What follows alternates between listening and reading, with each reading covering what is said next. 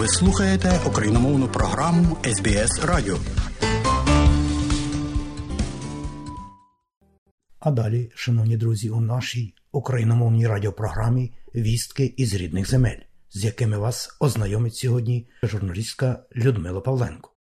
Президент України Володимир Зеленський провів першу цього року телефонну розмову з президентом Європейської комісії Урсулою фон дер Ляєн. Лідери домовилися про підтримку динаміки співпраці між Україною та ЄС у новому році. Про це повідомив президент України Володимир Зеленський у своєму щоденному зверненні за підсумками 313-го дня війни. Говорив сьогодні з президенткою Єврокомісії Урсулою фон дер Ляєн.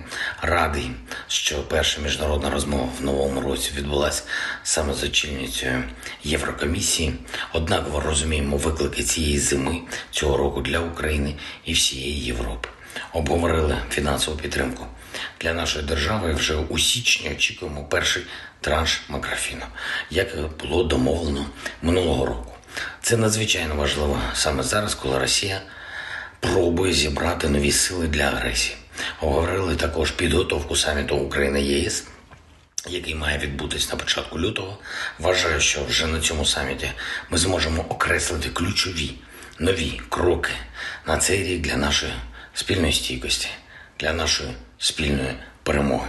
Наприкінці матеріалу звернення президента прозвучить у повному викладі. Росія продовжує масовані атаки на мирні населені пункти України. Кілька ночей поспіль тривають кількагодинні повітряні тривоги, під час яких російська армія атакує цивільне населення по всій Україні ударними дронами та ракетами. Росія продемонструвала, що вестиме геноцидну війну проти українців. Окупантів не цікавлять військові цілі. Вони намагаються вбити якнайбільше мирних жителів та зруйнувати якнайбільше цивільних об'єктів. Заявив радник голови офісу президента України Михайло Подоляк. Це зумисна зміна типу війни. Сьогодні Росія говорить, що немає більше ніяких військових цілей, а є тільки населення цивільне е, великих міст України, яке треба нищити, тому що інших способів впливу в цій війні у Російської Федерації немає. Росія зафіксувала остаточно, що вона буде вести виключно геноцидного типу війну. Зменшення російських ракетоносіїв у Чорному морі робить ефективнішою роботу української протиповітряної оборони, розповів радник міністра оборони Сергій Кузан. Для нас це однозначно гарний сигнал, що вони вже бояться і не можуть використовувати в повній мірі свій чорноморський флот, так як вони хочуть для обстрілу наших територій. Вони застосовують вже акваторію Каспію. Відповідно, час саме прильоту збільшується, і ми можемо підготуватися, краще підготуватися, і, зокрема, хоч приблизно прокласти маршрут. Це значить, що наша система ППО буде працювати ефективніше. Російські армійці намагаються знайти способи ураження української системи протиповітряної оборони. Саме з цією метою вони запускають іранські безпілотники різними маршрутами в комбінації з крилатими ракетами. Розповіла керівниця об'єднаного координаційного центру сил охорони та оборони Півдня Наталія Гуменюк. На чорноморське узбережжя їм складніше вже доставляти ці запаси. Це говорить про те, що тримання під вогневим контролем логістики на лівобережжі, в тому числі, нам вдається досить вдалим. Уночі проти 2 січня українські сили протиповітряної оборони знищили усі випущені російськими армійцями 39 ударних безпілотників камікадзе іранського виробництва шахет. Переважно дрони рухалися зі східного узбережжя Азовського моря. Про це розповів речник командування повітряних сил збройних сил України Юрій Гнат. Скільки ще безпілотників має Росія в резерві, достеменно невідомо, але масові запуски свідчать про те, що Росія імовірно має домовленості з Іраном про подальше постачання боєприпасів. Виснажується система протиповітряної оборони, витрачаються і зенітні ракети, і інші засоби. Техніка теж зрозуміло, що не вічно потребує ремонту експлуатації. Тому ще раз і ще раз кажемо, що дедалі більше залучається західного озброєння, яке вже давно опанували наші і зенітники, і ППО сухопутних військ, але його мало нагнітає обстановку постійно противник цими ППЛА, збільшує їх застосування. Мета шахідів виснажити нашу ППО, завдати ударів по критичній інфраструктурі, завдати ударів по бойовому духу українців. Зокрема, над Києвом вночі сили протиповітряної оборони знищили 22 дрони камікадзе, випущені російськими армійцями. Серед руйнувань унаслідок російської атаки пошкодження багатоповерхівки у Деснянському районі Києва. Постраждав 19-річний хлопець, якого госпіталізували. Ось що розповіли кореспондентам Сергій та Олена, мешканці пошкодженої багатоповерхівки. Був дуже сильний гуркіт, меблі аж порухалися. Вийшов на, на балкон, то вже побачив, що шибки вибиті. Скло побили, так, де, де, деякі маленькі ламки, десь є меблі побили, а так там всі живі. Я з третього поверху, он мій балкон. В мене не лишилось взагалі е, ні одного вікна. Е, В мене дирки в стелі, дирки в стінах, е, розбита шафа, яка вже в кімнаті в самій стояла. Всі вікна просто потріскались, рами повилітали квартирі, Е, обламки дрона познаходили.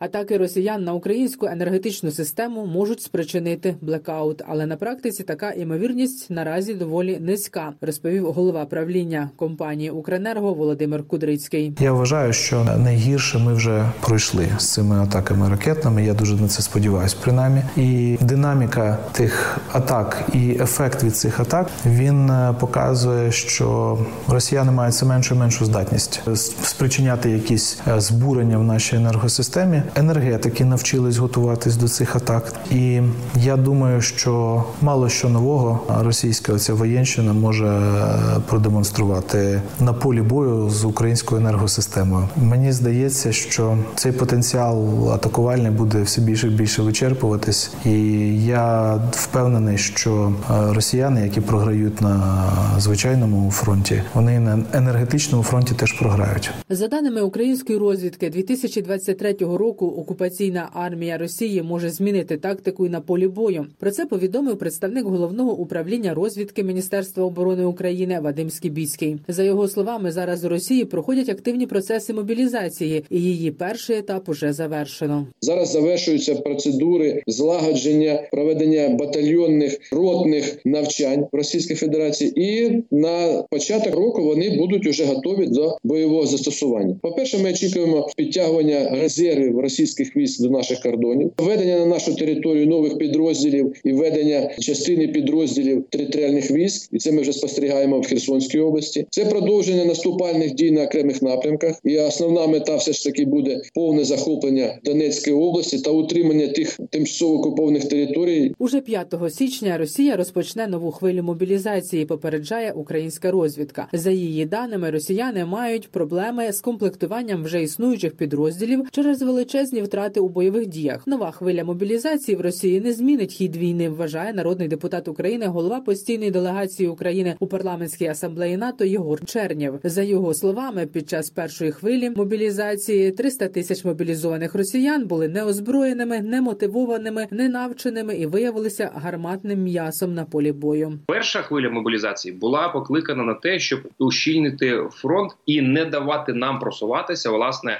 На півдні вони після харківської нашої контроперації і Херсонської зробили висновки. Зрозуміло, що там не вистачає в них гарматного м'яса, і тому вони власне провели цю першу мобілізацію, щоб стримати другу хвилю мобілізації. Вони будуть проводити скоріш за все для того, щоб провести свої наступальні операції. Ну і таким чином змусити нас знову сісти за стіл переговорів на їхніх умовах, але вони досі не зрозуміли, що цього не буде. Тому різні задачі ось цих хвиль мобілізації, і нам потрібно бути готовими до будь-якого розвитку подій. Нагадаю, в листопаді минулого року військово-політичне керівництво Росії підготувало документ, який назвало висновки війни з НАТО в Україні. У ньому йдеться про необхідність мобілізації 5 мільйонів росіян. Через війну Україна втратила цілі галузі економіки, підприємства та людей, але бізнес працює і платить податки. Тільки через податки та внутрішні запозичення держава може фінансувати українську армію, розповів міністр фінансів України Сергій Марченко. За його словами, до українського бізнесу прийшло розуміння, що чесна сплата податків умова існування держави та її інституцій. Хочеться вірити, що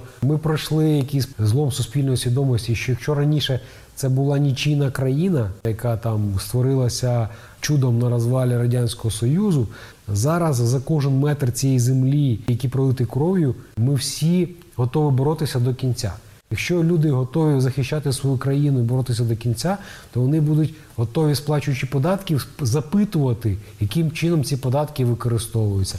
Вони готові будуть платити їх прозоро, щоб потім розуміти, що вони отримують ту державу, за яку вони боролися. Я так думаю, тому що ми проходимо складний етап, болісний етап, але він неминучий. На початку березня Європейський союз спільно з Україною оцінюватиме кроки української держави на шляху до Євросоюзу. Тоді ж орієнтовно почнеться підготовка до переговорів. Про це повідомила віце-прем'єр-міністр з питань європейської та євроатлантичної інтеграції Ольга Стефанишина. Все, що можна було зробити, організувати і забезпечити з семи рекомендацій до кінця року, все, що вимагало політичного консенсусу, і щодо запуску конкурсних процесів, і щодо ухвалення законодавства, ми зробили. Наступний рік буде сфокусований на оцінці цих кроків, і е, дуже важливо, що 15 грудня європейський союз на запит української сторони погодився зробити ранню оцінку семи рекомендацій, оскільки прогрес є динамічний з української сторони. Ми не готові чекати ще цілий рік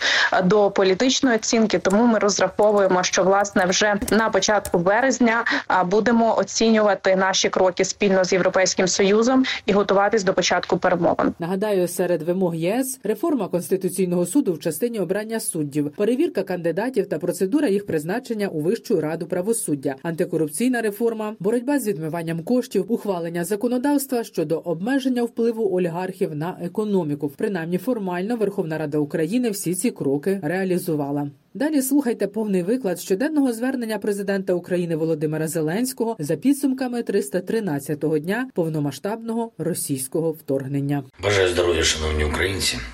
Від початку року минуло лише два дні. Рахунок збитих іранських дронів над Україною вже більше 80. І найближчим часом ця кількість може зрости, бо цими тижнями ночі можуть бути доволі неспокійними.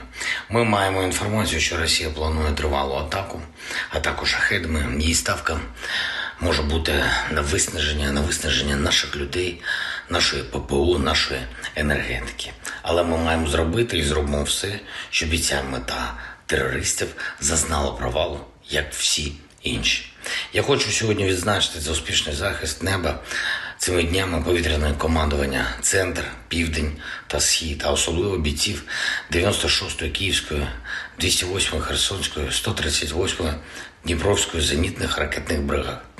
301-го Нікопольського зенітного ракетного полку повітряних сил, а також воїнів 39-го зенітного ракетного полку сухопутних військ. Я дякую, звичайно, нашим пілотам, пілотам наших винищувачів та бійцям мобільних вогневих груп. Зараз той час, коли усім, хто задійний у захисті неба, треба бути особливо уважними російському режиму. Потрібні мобілізаційні емоції, щось таке, що вони хочуть демонструвати своїй країні, щоб брехати далі, нібито все у них йде за планом. Наше завдання щодня давати Україні успіхи, здобутки, хай невеликі, але перемоги над терористами і терором. Кожен збитий дрон, кожна збита ракета, кожна доба з електрикою для наших людей, мінімальний графік відключень це саме такі перемоги. Кожен крок наших військових на фронті вперед, кожна збережена позиція це такі успіхи, які мають зараз стратегічне значення. Ми маємо підвищити максимально для держави терориста ціну нової мобілізації і війни загалом. Я дякую кожному нашому воїну, який це забезпечує. Дякую всім, хто стоїть під Бахмутом. Дякую всім, хто, попри все, тримає позиції на Солидарському та іншому напрямку. Дякую за Луганщину, за південь. Якби не було складно, зараз це треба все витримати, щоб наприкінці цієї зими було легше. Говорив сьогодні з президенткою Єврокомісії Урсулою фон дер Ляєн. Радий, що перша міжнародна розмова в новому році відбулася саме з очільницею Єврокомісії. Однаково розуміємо виклики цієї зими цього року для України і всієї Європи.